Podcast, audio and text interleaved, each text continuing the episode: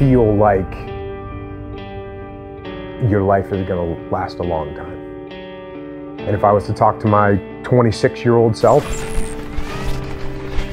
I would tell that kid that you don't have time. And, and you really, you don't know when it's going to end. And so get out there and do the things you want to do. Get out there and get after them now. Don't wait another second. Take advantage of it. Get out there and live and strive to be better. Because the life you've got, which I just said was a gift, it is a gift. So live it. Yeah, I, I always wanted to be a commando ever since I was a little kid, and I heard that the SEALs were really tough and that the training was really tough. And then, you know, once you get in, everyone makes a big deal out of BUDS, that's, but it's, it's in the SEAL teams, it's no big deal. Everyone goes through it. It's, you get cold, you get wet, whatever. You do a bunch of push-ups and pull-ups and dips. Anyone that gets to the SEAL teams and does deployments overseas and has a real career, they're not talking about BUDS training. it okay. just, mean, just doesn't mean anything. I had a guy that was, you know, a N C double A water polo team captain champion, and he quit. And I had a guy that was an Olympic alternate gymnast, and he quit. Just because someone's a good physical athlete, it doesn't mean that they're a good SEAL, because being a good SEAL is a lot more than just being a good athlete. Being a good athlete is like the baseline, and it's everything that you've learned to do after that. A, a good leader, a guy that's tactically sound, a guy that makes good decisions, a guy that's good under pressure, a guy that doesn't ever give up on trying to accomplish a mission. Those are the things that make a good SEAL. So you're always learning and growing, and, and I was always learning until the day I retired, because it's not a boom, this happened and everything changed. It's, it's a constant addition of skill set and repetition of situations where you become competent at your job. The fear of getting shot or killed is not on your mind when you're in the moment. You know, it'll build up when you're waiting to go out. You know, there's times you're waiting to go out and you're like thinking to yourself, okay, there's a lot of bad things going on out there, and some of them happened to me. But I think at some point you, you realize that there's nothing you can do about that. I mean, other than just quit and, and just resign yourself to a life of cowardice. But if you opt to not do that and you step up and say, okay, I'm ready. And if I die, I die. And once you overcome that, then nothing else to be afraid of. There's no one that wishes for peace more than people that have been to war. Because when the war drums sound, it's my friends that are going to fight. That's, that's who's going to fight. It's my friends that are going to, to put their lives on the line. So when the, when the war drums sound, the people that have been to war are the ones that actually say, let's think about this first. Because like I said before, and like everyone says all the time, and they say it like it's no big deal, but war is hell. When you take an eighteen-year-old kid and you're gonna go put him in a situation where he's gonna have to kill people and possibly get wounded or possibly get killed himself, that's a traumatic experience. And so before you do that, you should think about why you're doing it and understand if, if the people have the will to fight. And the will to fight, as I've said many times before, the will to fight is the will to kill, and it's the will to die. And those are some pretty big wills that you need to have.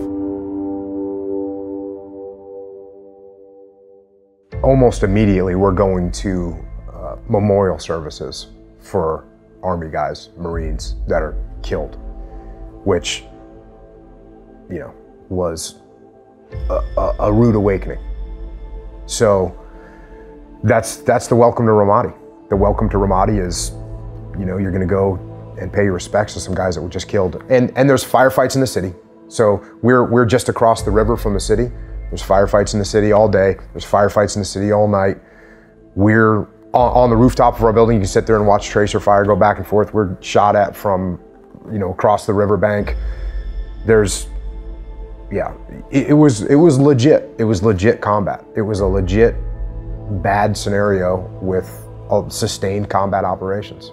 How, how do you lead your men through that when you know they're dealing with not only the funerals, which definitely take a psychological toll, but then even that just constant firefighting over there? I mean, do you have to switch up your gear and think, okay, I got to lead stronger, or maybe a little easier in certain scenarios? Are you changing? Yes, you do have to modulate your your leadership, and you have to do that if you're in the business world. You have to do that if you're leading any kind of team. You've got to modulate, and you got to recognize when your guys need to be pushed and when your guys need to be not pushed and given a rest. So you're constantly doing that, regardless of what kind of team you're leading. And in combat, like you know, I say all the time, it's amplified. Because if you push your guys too hard in combat, they're gonna break. You know, whereas in business, oh, maybe they make errors on something, or maybe they do snap. I mean, it does happen in the business world where people like can't take it anymore. But in combat, it'll happen very quickly.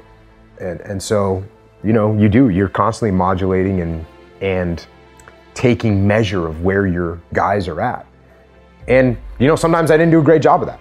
Sometimes I went a little far and said, ooh, wow, I just saw the look on that guy's face. He, he's, he needs a rest. And I should have recognized that earlier.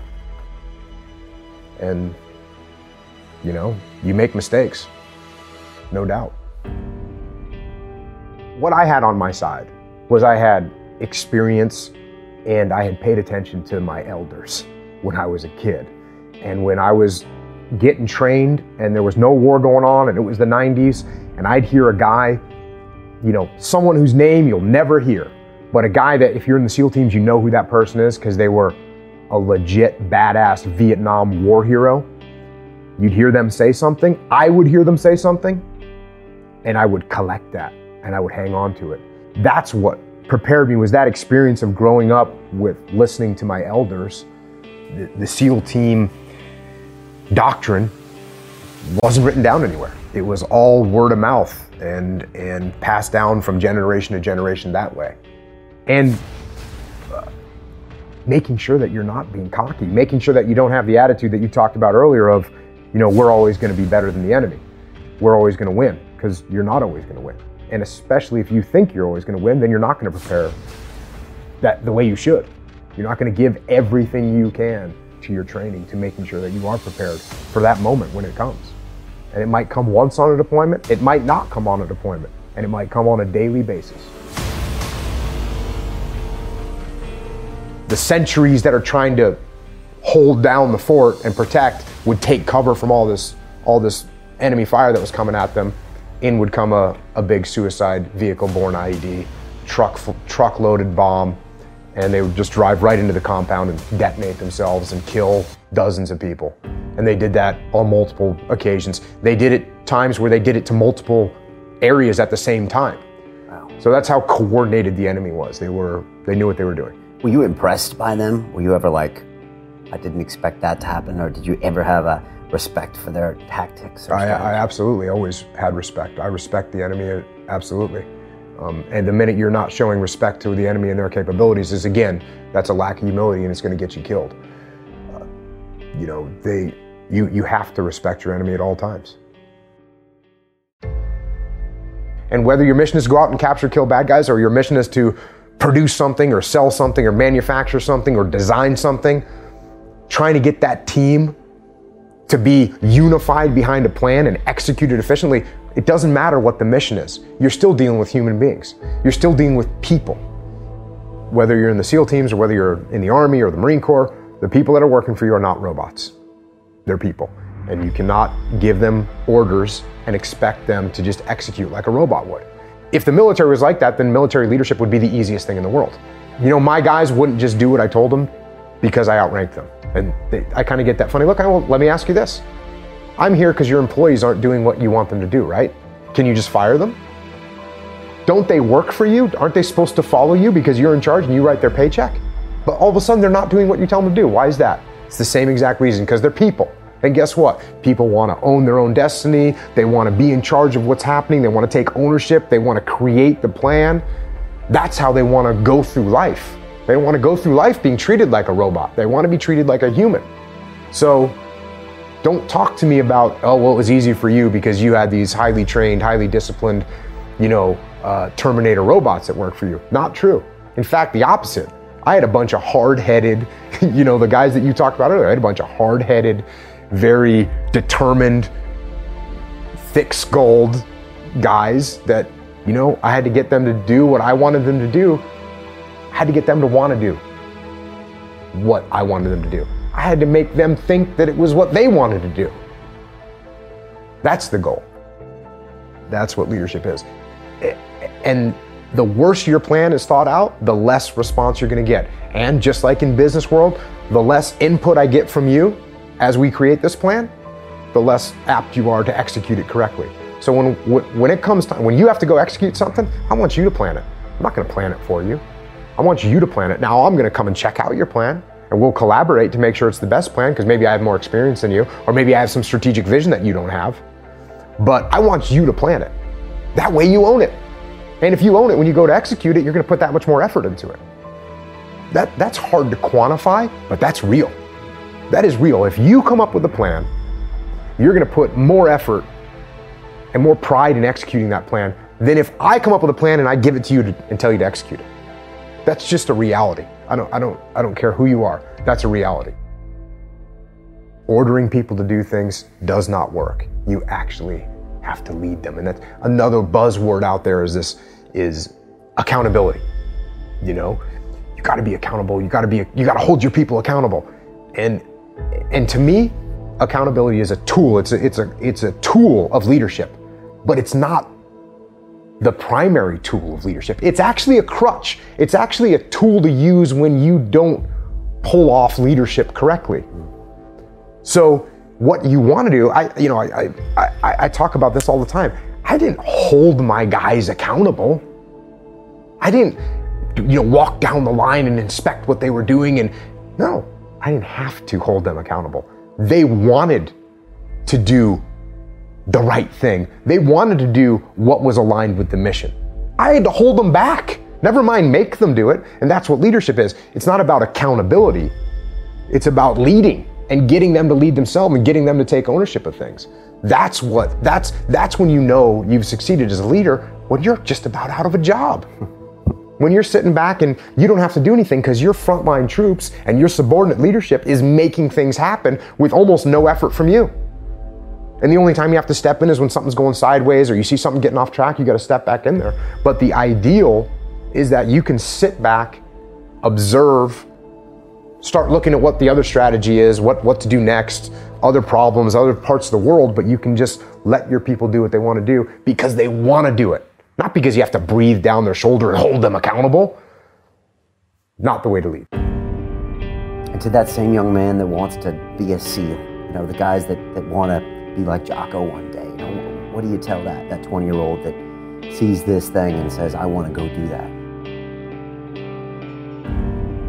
Well, first of all, don't try and be like me. Be better than me. Crush me. Make me look like a baby. That's what you, that's what you do. And, and don't, don't talk about it. Don't mull it over. Don't plan for it. Just get after it. Just get after it. Make it happen. Use your force of will to make it happen. As a human being, the strongest thing you've got is your force of will. So take that force of will and make that happen.